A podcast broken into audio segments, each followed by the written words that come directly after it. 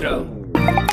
Dit is Skip Intro, de podcast waarin we je wekelijks door het grote aanbod op het kleine scherm heen loodsen. Wij bespreken de meest spraakmakende, indrukwekkende of hopeloze series op de streamingdiensten en vertellen je wat je wel of juist niet moet gaan zien. Mijn naam is Alex Mazereel en ik zit hier met chef, chef, Kasin, chef, chef, chef, chef, chef, Anke Meijer. Yes, chef. Ja. Anke, we gaan het vandaag hebben over The Bear. Ja. Een van de meest stressvolle series die ik in tijden gezien heb. En ook een van de meest luidruchtige series. Er En wordt heel veel geschreeuwd. En een van de beste. En een van de beste. Dat is nogal een hele aanbeveling. Ja. Voordat we dat gaan doen, hoe gaat het met je?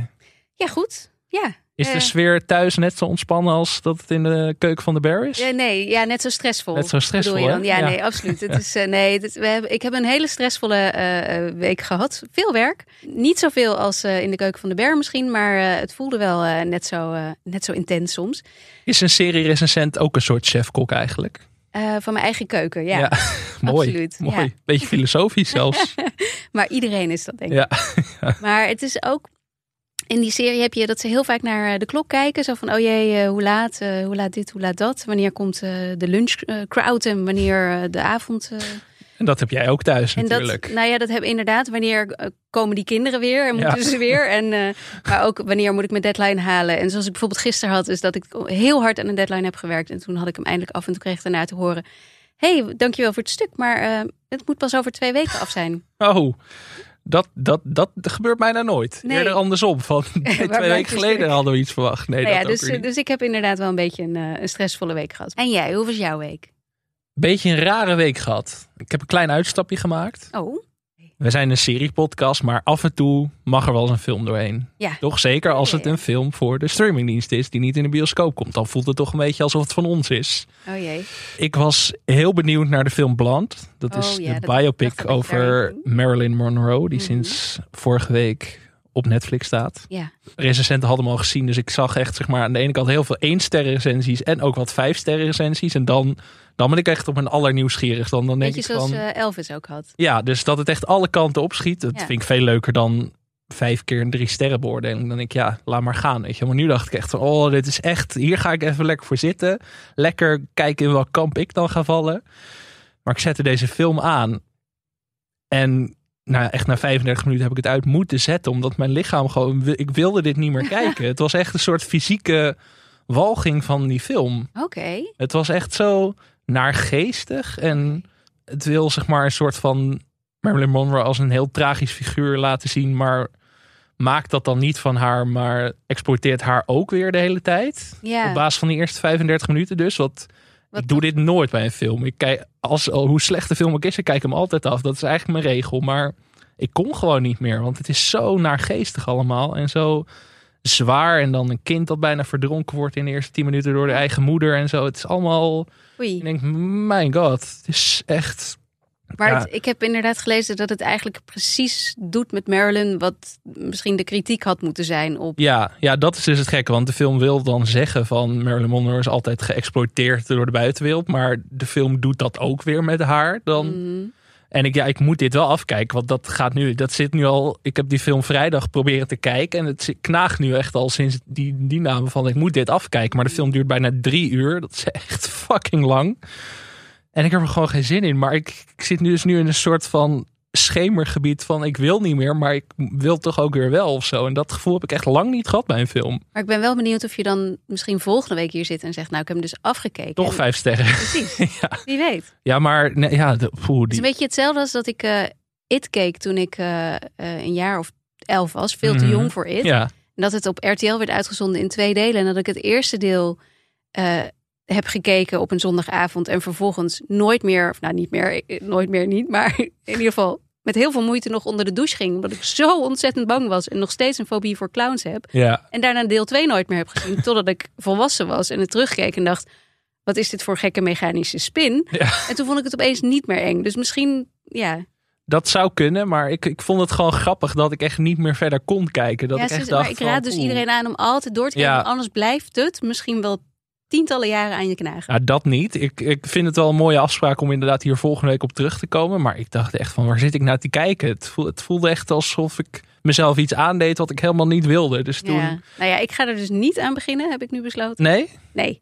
Als jij dit, ik heb ook al eh, eh, geen goede dingen erover Nee. gelezen. En als jij dan ook al dit zegt, dan Maar Ja. toch zijn er ook mensen die ik waardeer die het dan wel weer heel goed vinden. En dat, dat fascineert me dan zo dat ik denk van, wat zien zij er dan in? Wie zijn die mensen? Om, eh, Nou, ik ga toch mijn, tenzij jij volgende week met een vijf ster Ja. eh, recensie terugkomt, Ik maar anders. Ik denk het niet. Het, het is nee, nee, ik kan er dus nu nog geen eindoordeel aan hebben. Maar ik vond gewoon het hele fenomeen dat ik niet verder, echt niet verder wilde kijken. Dat heb ik echt nooit.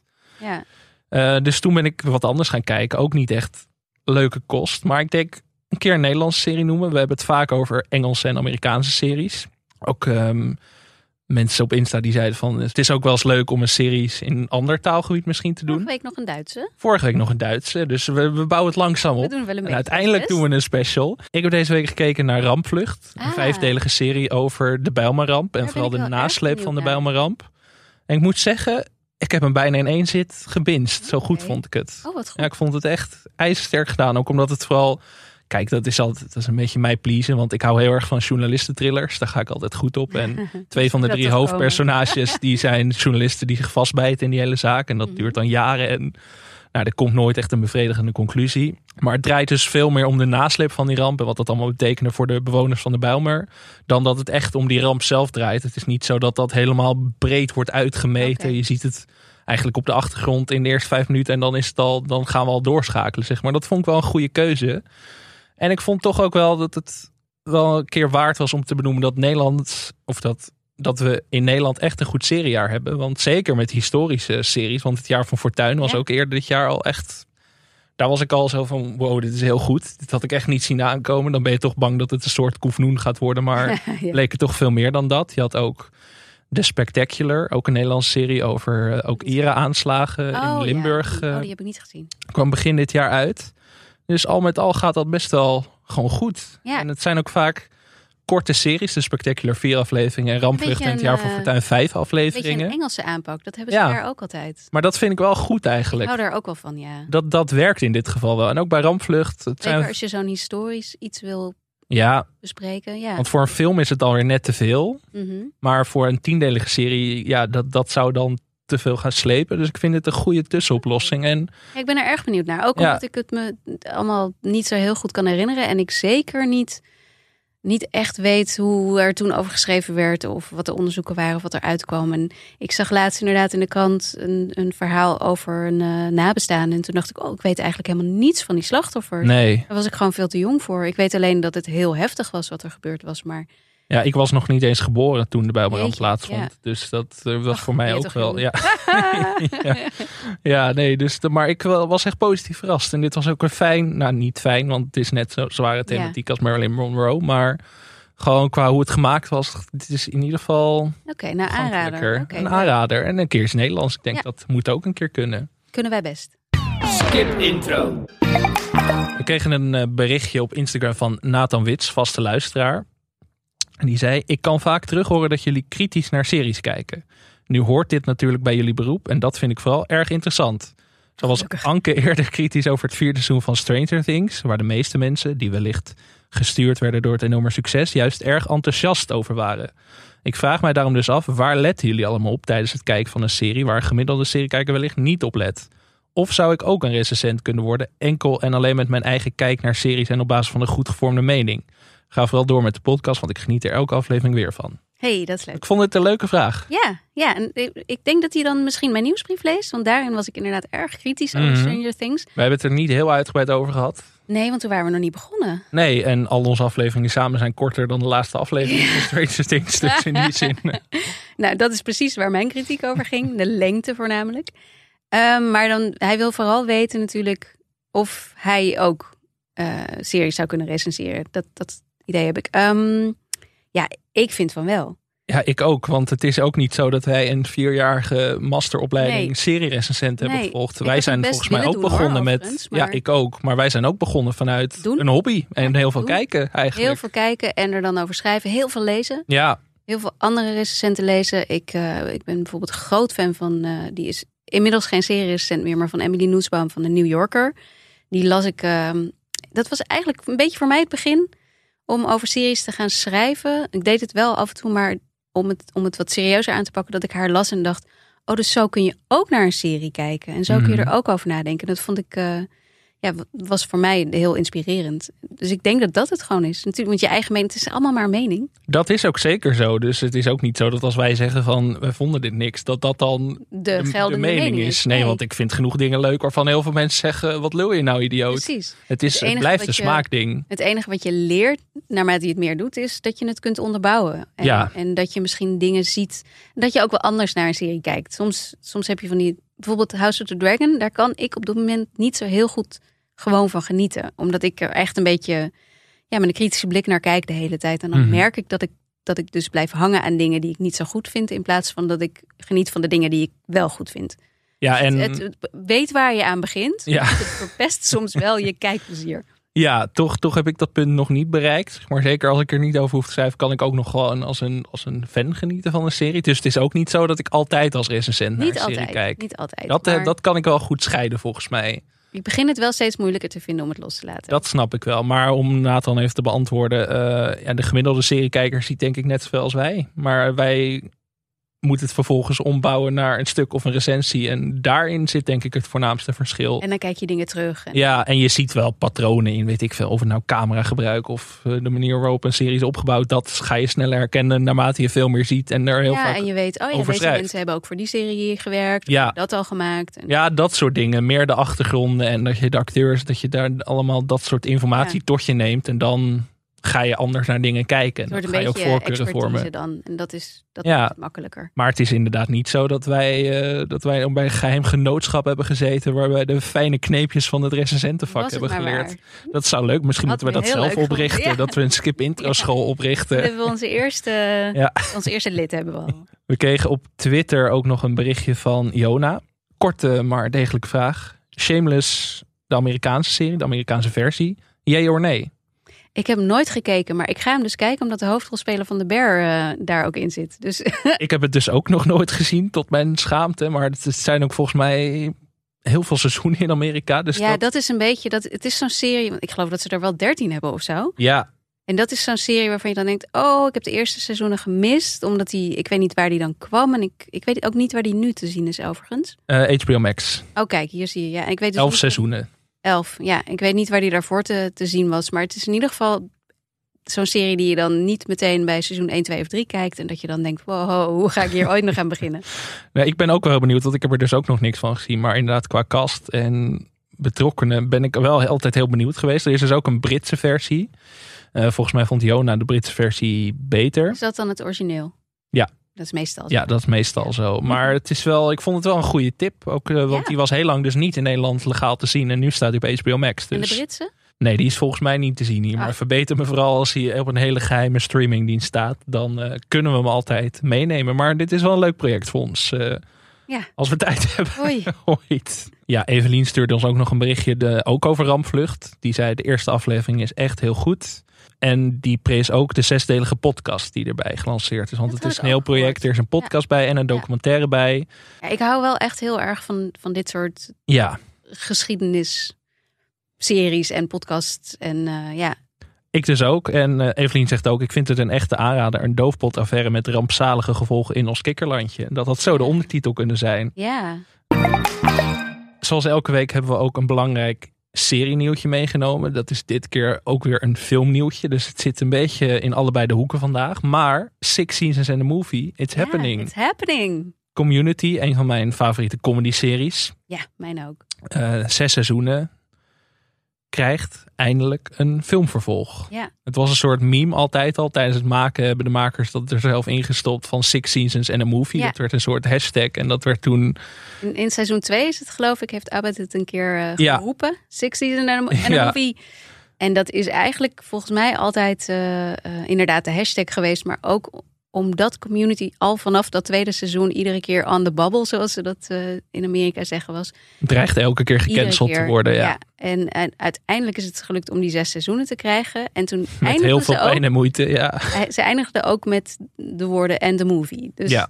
Het was altijd al beloofd dat deze. Het moest een keer gebeuren, maar nu is het dan daadwerkelijk bevestigd door de hoofdrolspeler en de maker zelf. Door Dan Harmon en Joel McHale, toch? Ja, het McHale, de hoofdrolspeler. Ehm, gegooid. Ja, ik vond dit wel een interessante haakje om het even te hebben over filmvervolgen op series. Want ik ben daar eigenlijk niet altijd heel erg positief over. Het gaat vaker mis dan goed. ja, ja, het is eh, ook in dit geval. Kijk, ze hebben hier natuurlijk wel waarschijnlijk altijd al over nagedacht. Ja. Dus dat is, dat is wel. eh, Dat stelt mij ook gerust. ja, ik heb hier wel vertrouwen in om meteen maar even dat te zeggen. Ik denk dat ze hier wel een plan voor hadden. Eh, ook al is de serie wel redelijk afgerond. Maar eh, je hebt natuurlijk ook van die films die dan gemaakt worden als series plotseling gecanceld zijn. En dan, ik, ik bedoel, ik heb bijvoorbeeld Veronica Mars wel gekeken. En die was, die was gewoon, werd gewoon gestopt. Mhm. Eh, en daar hebben ze daarna nog een film van gemaakt. Maar die was echt wel een beetje, was echt wel een B-film. Een beetje slechte kwaliteit. En dat ik ook dacht, ja, was dit nou echt waar ik behoefte aan had? Ik weet het niet.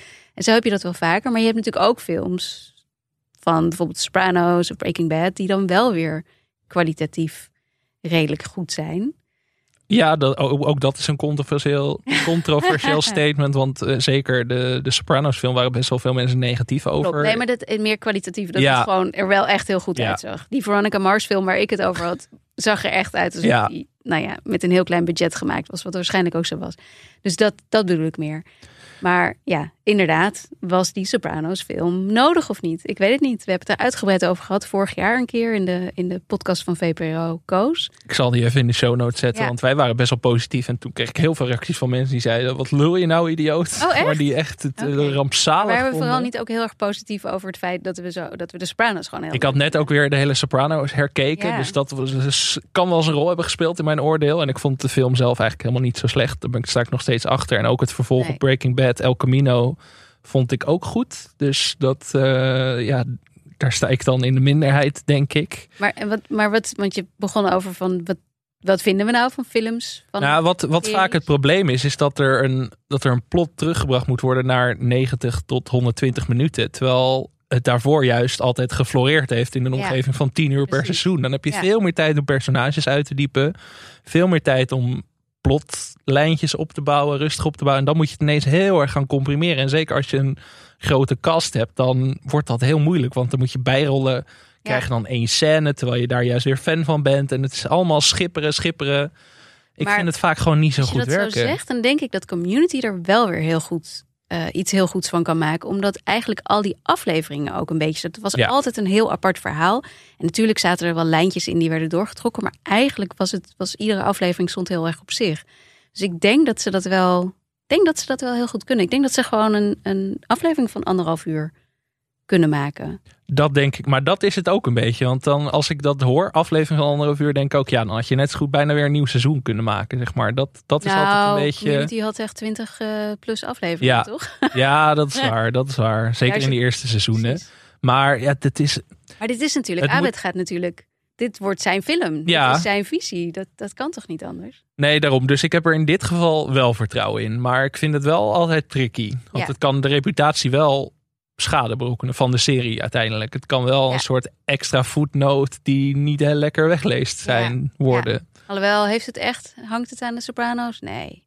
Nee, dat denk ik eigenlijk ook niet. Maar weet je wat ik trouwens wel? Wij verwachten toen echt dat er een, eh, nog een spin-off serie zou komen met Ja, eh, jonge Tony in de hoofdrol. Maar dat, die is er nog steeds niet. nee. Daar ben ik echt verbaasd over. Ja, dat zal toch met de ontvangst dan te maken hebben, denk Oh, ik. ja. Ja, misschien. Ja, ik ben wel benieuwd. Ik dacht echt, gaan, HBO gaat van de Sopranos, eh, net als met eh, Game of Thrones, een heel universum maken. Daar, daar ging ik een beetje van uit. Ja, maar misschien beter om dat ook niet te doen. Nee, ik ben, ik Daar ben ben geen ik, voorstander. Daar ben ik ook geen voorstander van. Nee. Maar Community, ehm groot deel van de cast keert terug. Maar ook een paar namen die nog onzeker zijn. Donald Glover, die nu natuurlijk Atlanta ja. maakt. Die is nog onzeker. Die verliet de serie ook in het vierde seizoen. Maar hij werd wel getagd door Ja. John McHale in de, in de originele tweet. Dus Hij zal er wel in zitten. En ook Yvette Nicole Brown. eh, ik denk dat ze die, op zijn minst een rolletje... ja, die, tw- die twee gingen er natuurlijk uit. Naarmate de serie voorde. De Chevy Chase komt niet meer terug, Nee, denk die ik. Die had dood. ruzie met iedereen. Ja. Die is dood in de serie. Ja. ja, toch ook wel weer een klein beetje jammer, ondanks dat het echt een eikel was. Maar Ja, hij was wel grappig. ja, Piers Ja, ik, ik wil vooral dat Donald Glover inderdaad terugkomt. ja, Die, die is wel belangrijk. dat lijkt me ook wel. Maar ik denk dat dat wel gaat gebeuren. Ik ben heel benieuwd. Het is dus een film die wordt gemaakt voor Peacock. De streamingdienst die wij niet hebben. Dus het gaat echt Dus een eeuwigheid duren voordat ja, wij waarschijnlijk ergens in Waarom hebben we het hier 2043. over? Dan zitten wij hier eh, ergens in een futuristische podcaststudio te praten over de community film. Ja, eindelijk te zien Ja. in Nederland. Nee, we gaan het gewoon eh, tegen die tijd opzoeken. Dan is het nu echt zover, Anke. We duiken de keuken in. Yes. Dit is de Bear. 25 pounds. No, no, no. I ordered 200. What is beef? You still got that meat connect? You get 12.50 for that on eBay. Boom. You cut vegetables like a bitch. Not system. System, baby. System. System. This is your brother's house. I was running it fine without you. Why didn't you leave it to you then? Ik weet, Anke, dat dit een moment is waar je lang naartoe hebt geleefd. Eigenlijk sinds wij deze podcast begonnen, heb jij het over de Bear gehad. Is dat zo? De- ja, volgens mij wel. Als de Bear eindelijk komt, dan gaan we die sowieso bespreken. Dat is wel volgens mij twee maanden al een thema. Ja, het zou zomaar kunnen. Ja. Dus toen hij werd aangekondigd en toen bekend werd dat hij vanaf woensdag 5 oktober in zijn geheel op Disney Plus te zien is. Hij is er. Hij Eindelijk. is er. Toen, wat heb jij gedaan toen je dit nieuws hoorde? Ehm, meteen de VPRO-gids gemeld Ja. dat ik er een artikel over wilde schrijven. Meteen al je meningen Dat de is wereld. wat ik doe Ja. wanneer ik hoor dat er een serie komt. Ja, ik had hem natuurlijk stiekem al een beetje zitten kijken, namelijk via, Ja. via wegen die niet eh, heel eh, legaal zijn. Eh, dat mag gewoon. Stichting Brein luistert niet naar deze Ja. podcast. Dat hoop ik altijd maar. Maar inderdaad, ehm, er was heel veel hype over in Amerika in ja, deze dus zomer. moest wel kijken. Ja. Dan ben ik ook ongeduldig. Dan kan ik dat ook niet laten. Laten we even de setting schetsen. Waar speelt de berg zich af? ja, in Chicago, in een, eh, ehm, ja, wat is het? Het is een soort van familierestaurant, broodjeszaak. Zoals je ze volgens mij ook echt alleen maar in Chicago hebt. De specialiteit is een eh, Italian beef sandwich. Ben jij wel eens in Chicago geweest? Nee, nee, nee. Ik heb natuurlijk wel in Amerika gewoond, eh, dik vier jaar. Maar Chicago eh, is, dat is er gewoon nooit van gekomen. Maar het, ik wil het zeker na het zien van deze Ja, serie wel heel graag. ik ook heel erg. Ja, ook al wordt de serie niet eh, op zijn allermooist neergezet. Het is juist heel gritty, een beetje grauw en rauw. Maar ja, ik, ik, ik werd er wel, wel enthousiast van.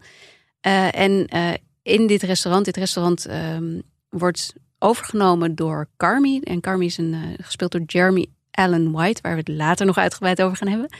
Eh, en hij, eh, hij komt terug eigenlijk naar Chicago vanuit New York, waar hij in een eh sterrenrestaurant werkte. Om dit restaurant over te nemen, want hij heeft het van zijn broer gekregen, die is overleden.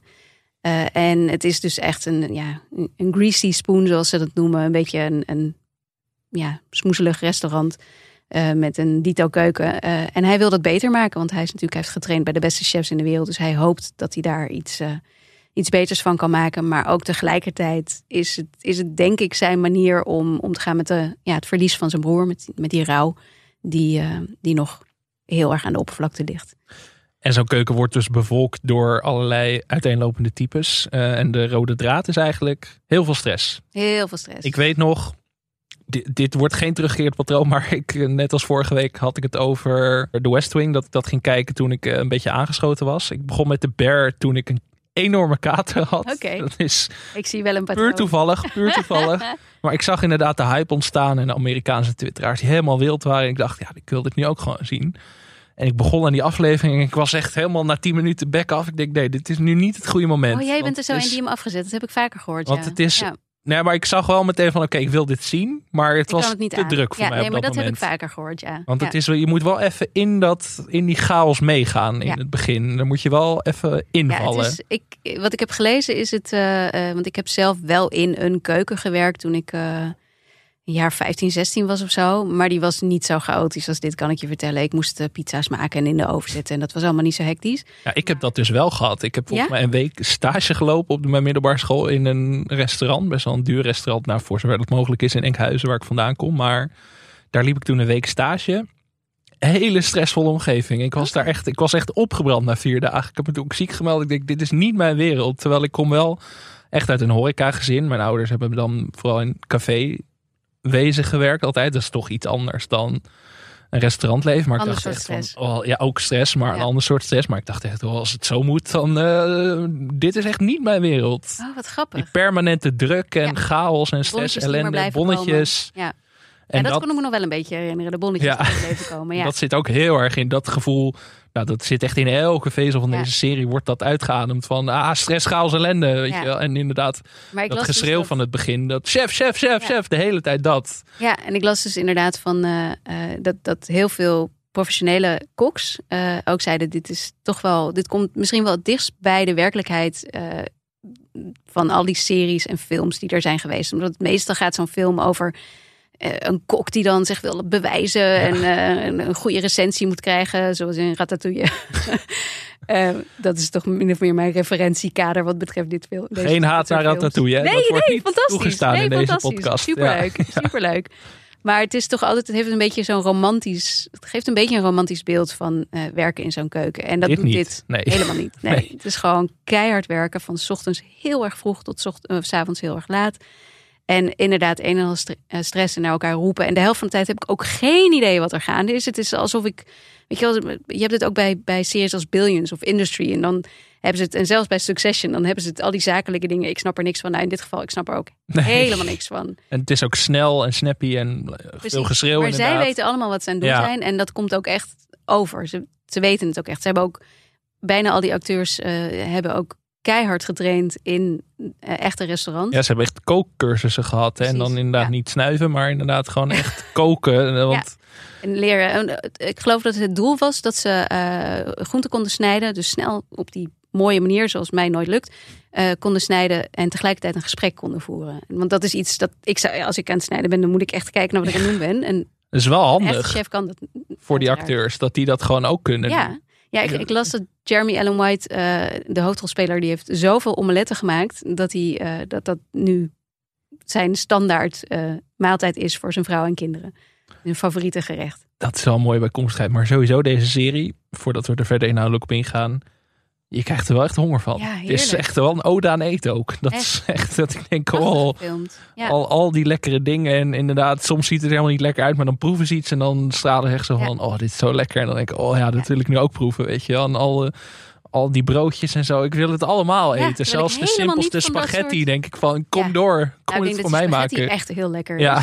Ja. familierecept? Nee, uit zo'n, uit zo'n authentieke Italiaanse familie? Ja hoor. Ja, toen had ik net zelf spaghetti gemaakt en zat ik dit te kijken en dacht Een beetje toch, tegen. ja, dat is dan toch een beetje Iets terug. Ja, Eh, ja, wat dus wel zo is, is dat het ook echt gemaakt is door mensen eh, met heel veel keukenervaring. Je hebt de, de showrunner, de maker, eh, is Christopher Storer.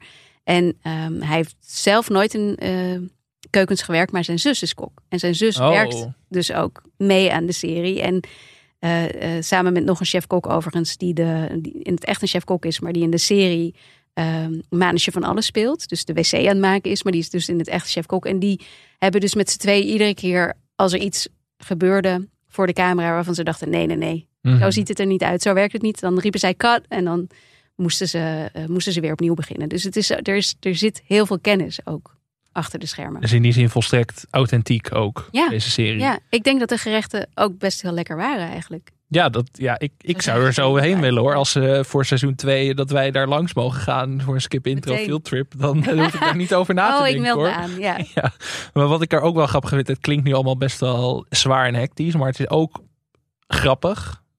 Best wel een grappige Ja, het, serie. het is dus een comedy, maar ik ja, vind het wel nee, een het dramatische is meer, comedy nou, ik vind meer drama thriller bijna dan, of nou, het is een keukentriller, maar er zitten Maar weinig is dus- thriller elementen in. Het is zo'n moeilijk ding, hè? Want het, altijd alles wat maar een half uurtje duurt of minder, wordt onder comedy geschaard. Ja, dat is dus ook met Barry bijvoorbeeld zo. Dat Ja. is al lang geen comedy meer, maar dat is nu helemaal ooit gelabeld krijgt- als comedy, maar die krijgt slaat volgend jaar op. concurrentie van de Bear. En dan heb je weer, dan, dan heb Ja, je terwijl dat gewoon twee dramaseries zijn. Ja, dat slaat niet. natuurlijk nergens op. Nee, Want dit is al meer een drama, maar ik vond hem toch ook heel grappig bij Vlagen Ja. inderdaad. Vooral, ja. dat is toch wel een beetje mijn lievelingspersonage geworden.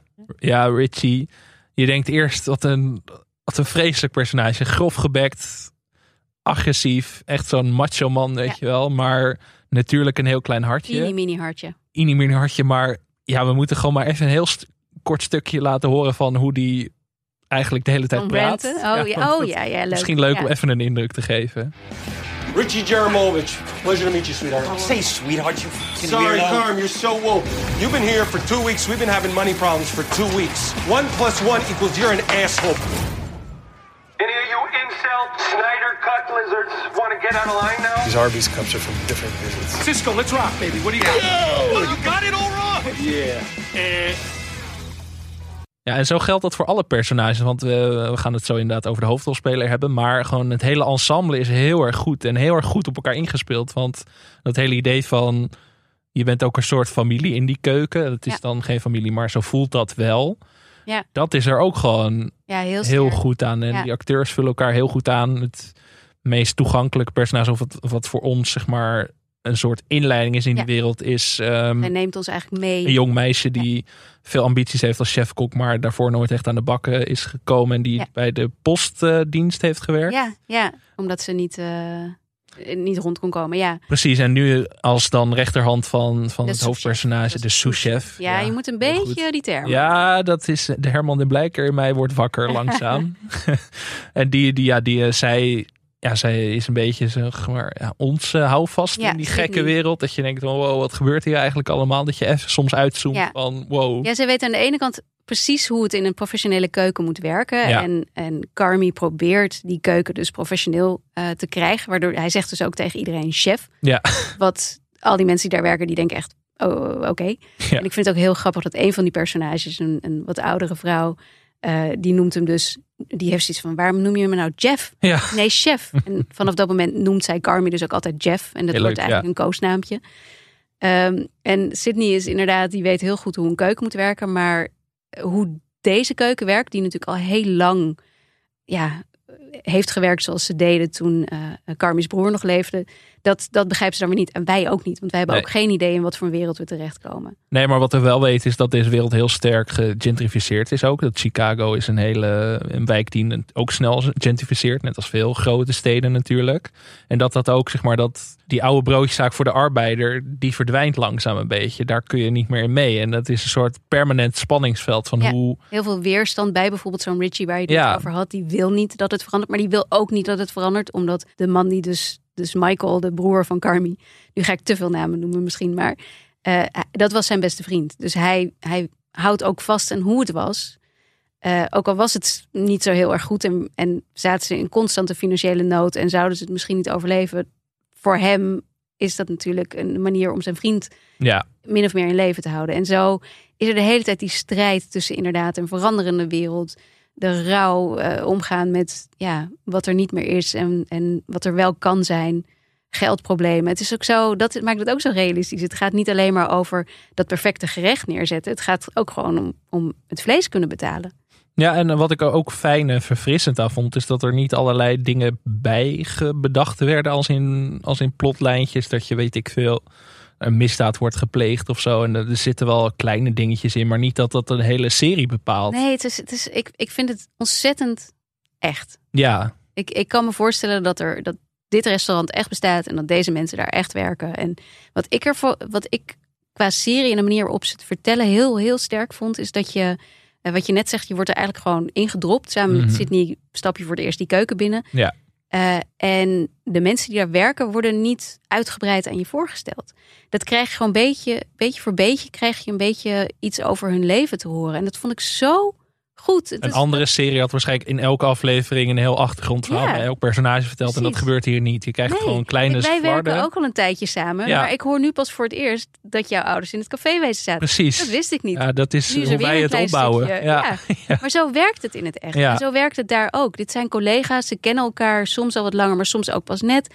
En, en ik, ik vond het bijvoorbeeld prachtig dat je dan in aflevering 7 heb je geloof ik, dat je opeens hoort dat een van die eh line cooks is het volgens mij, eh, dat hij uit ehm, Somalië, gevlucht is. En dan vertelt hij daarover. En hij vertelt het niet zo van nu ga ik dat aan jullie het publiek vertellen, maar het is gewoon omdat Richie hem daarnaar vraagt en dan gaat Ja. hij daarover vertellen.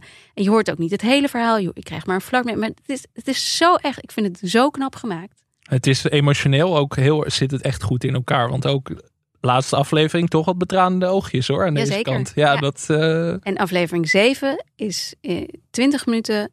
eh, is maar 20 minuten, maar het zijn de alle, alle, allerbeste 20 minuten op televisie die ik de afgelopen jaren gezien heb, denk ik. Dat- Inhoudelijk niet zeggen. veel prijsgeven nog, denk ik. Maar het is gefilmd als één lange take. En dat Ja, kan in sommige gevallen heel vermoeiend zijn. Als een film dat dan aankondigt, dan ben ik altijd zo van ja, ja, een beetje... Maar dit in een keuken waar Ja. stress is, het is fantastisch. Het is echt waanzinnig goed. Dus alleen om die reden al doorkijken. Maar er zijn echt honderd redenen om deze serie te gaan kijken. Ja. Want ehm, ja, misschien moeten we ook maar even de soundtrack noemen. Oh, Echt alleen maar hitjes. Ja. Ja. Ja, het is, ik, eh, ik zag hem omschreven als eh, Old Man Rock. Eh, en dat is het ook wel een beetje, maar dan is het, het is wel een beetje pijnlijk dat het dan niet echt. Het, het oude mannen, het, ja, mannen van 40 plus eigenlijk gewoon. En de makers zijn dat ook. En de makers, eh, alhoewel er een, een vrouwelijke show, co-showrunner is ook. Maar de, de mannen, heb ik gelezen in ieder geval, die hebben de soundtrack gedaan. En dit is gewoon de soundtrack van hun eigen jeugd eigenlijk. Mhm. Dus het is, eh, Maar het past heel goed. ja, ja. en ook heel erg eh, Chicago volgens mij. Het is eh, Wilco en Sufjan Stevens natuurlijk. Chicago komt er ook Mhm. in voor op een heel mooi moment. Nee, maar zo zitten er ja, eigenlijk alles klopt aan deze serie. En dat hebben we niet heel vaak nog gehad in Nee. de geschiedenis van deze podcast. Nee, nee, want zelfs zoiets als de Old Man wat we vorige week bespraken, dat heeft dan toch weer een dipje. Ja. En je kunt altijd, altijd wel ergens iets, iets. En je kunt hier natuurlijk ook commentaar op hebben als je echt wil, maar dat wil ik niet.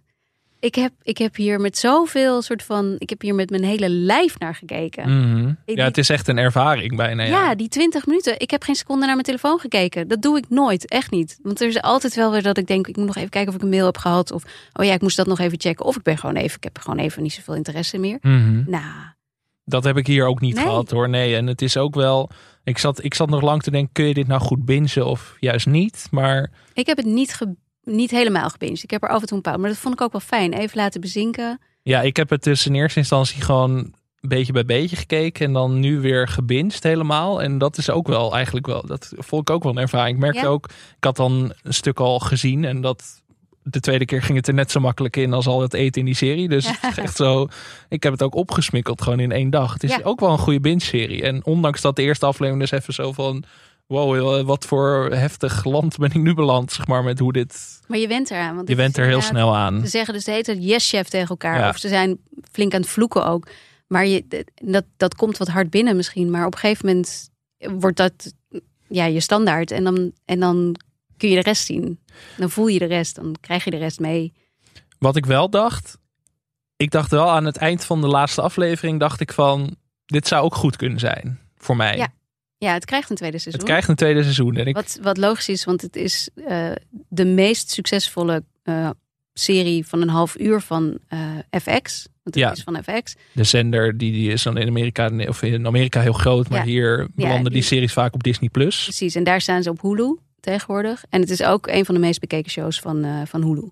Dus dit, dit terecht, of terecht logisch dat het Ja, meteen... Ik ben meteen er ook niet tegen, maar ik zat wel te denken van, nou, dit zou eigenlijk perfect kunnen zijn, dit ene seizoen. Zo een mooi, maar ik wil ook meer, ik wil Ja. eigenlijk meer. Ik heb het alle twee, ja. Maar je bent dan toch meteen bang van, oh, deze maaltijd was zo lekker, wil ik nu blijven hangen voor een toetje of zo, of een Ja, of tweede je gang. nog een keer datzelfde gevoel krijgen. Ja, Ja, ik, en daar ben ik heel benieuwd naar of dat gaat lukken. ik ook. Eh, ik, ik, aan de andere kant heb ik er ook wel vertrouwen in, omdat het... Ja, volgens mij was het ook wel het plan altijd al. En, Ja, dat en er is ook zoveel ja. nog niet verteld. En nog zoveel niet gebeurd. Want eigenlijk gebeurt er ook weer niet heel veel. Je weet ook heel veel nog niet over de personages, dus er is echt nog genoeg om uit te diepen. En Ja. anders hebben we altijd nog de ogen van hoofdrolspeler Ja. Jeremy Allen White. Ja, ja. Kende jij hem? Eh, Heb je hem wel eens nou, gezien? niet echt. Dus ik heb hem, want hij zat dus in Shameless. Ehm, ik heb hem echt wel eens voorbij zien komen. Maar eh, ja, het het was no eigenlijk nooit dat ik dacht, eh, deze man doet heel veel voor mij, totdat hij, eh, totdat hij Carmi was. Ja, jeetje. Heel karakteristiek hoofd wel. Ik had Ja, hem volgens Hele mij. kop. Ik heb hem wel eens in een film gezien, in een horrorfilm volgens mij. En hij zat in Homecoming, die serie met Julia Roberts van een paar jaar geleden. Oh, daar heb ik hem ook. Ja, Daar zat je? hij in een paar afleveringen. Dus wel echt zo iemand die, maar, ik wist van zijn bestaan af, maar ik had er nooit echt langer Maar over zoveel nagedacht. indruk als nu heeft hij, heeft hij niet eerder op mij gemaakt. Want je kunt eerst nog denken, oh, dit is de zoveelste mannelijke anti-held met een trauma, zeg maar, wat we vaak gezien hebben de Ja, afgelopen twintig ja, jaar ja, op tv. Ja, maar dat weten ze hier op een of andere manier ehm, ja, te, te ontwijken. Ja. eigenlijk.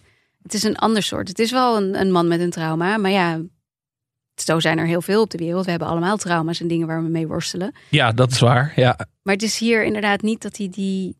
Hij krijgt niet die arc van dat hij het overwint of zo. Hij, hij dealt er eigenlijk niet mee en hij gaat gewoon door en hij werkt gewoon en hij is, hij is, hij is gewoon een mens eigenlijk. Hij is zo fucking briljant. En hij is uitgegroeid tot een sekssymbool voor Ja. Gen Z. Ja, voor iedereen. Voor iedereen Voor eigenlijk. Gen ja, voor en Gen Z. voor- Ja, voor alle Hallo, generaties. Voor Ankus. En dat is wel grappig, want de serie heeft inderdaad nul seks. Er Ja. zit echt geen seks in deze Nee. serie. Wat ook wel verfrissend is. Ook ja. wel eens leuk.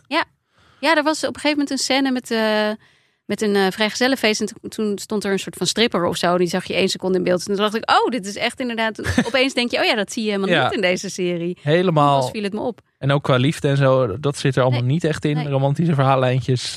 Lekker weg. Inderdaad, geen misdaad, geen romantiek. Dat is ook wel eens Ja, er zit heel veel persoonlijkheid in, maar het is wel allemaal werk. Het zijn Ja. allemaal werkrelaties.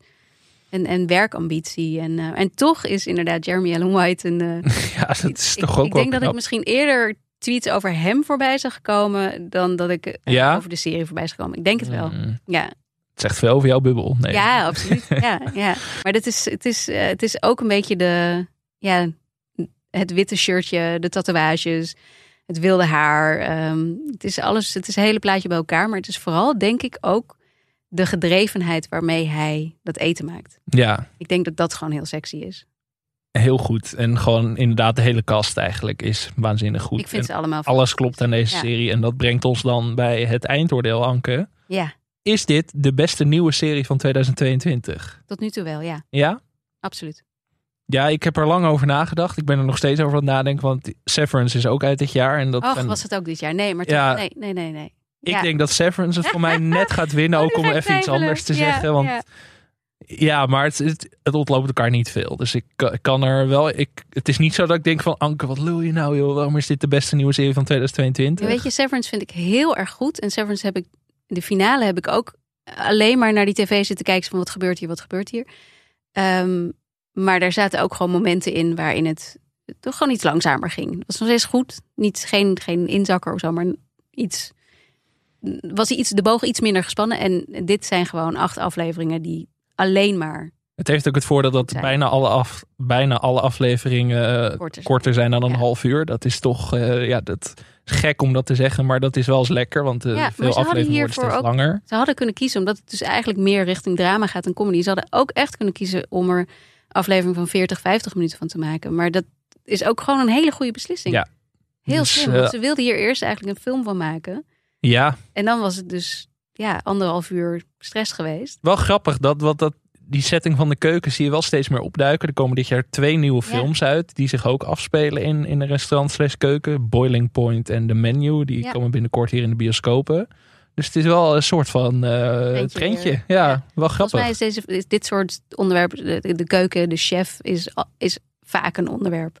Ja, maar of het nou vaak echt goed gegaan is in de serie, eigenlijk niet Behalve toch? ratatouille. Ja, behalve dat het maar zeker in de serie kan ik me niet... echt- Ja, dan is het gewoon non-fictie, maar Ja, dan heb je de boerdens en de, De topchefs de en topchefs de- en zo. ja. Maar niet als fictie kan ik me zo snel iets herinneren. nee, ik ook niet. Nee. Dus in die zin is het eh, ook het nog lijkt- revolutionair. Het blijkt dus heel goed te werken in serievorm. Beter dan in filmvorm. Ja, dus als je het goed doet, zoals in de Bear, dan kan het zomaar een heerlijk gerecht worden. Nu stop ik met mijn restaurantmetafoor, want dit wordt tenenkrommend.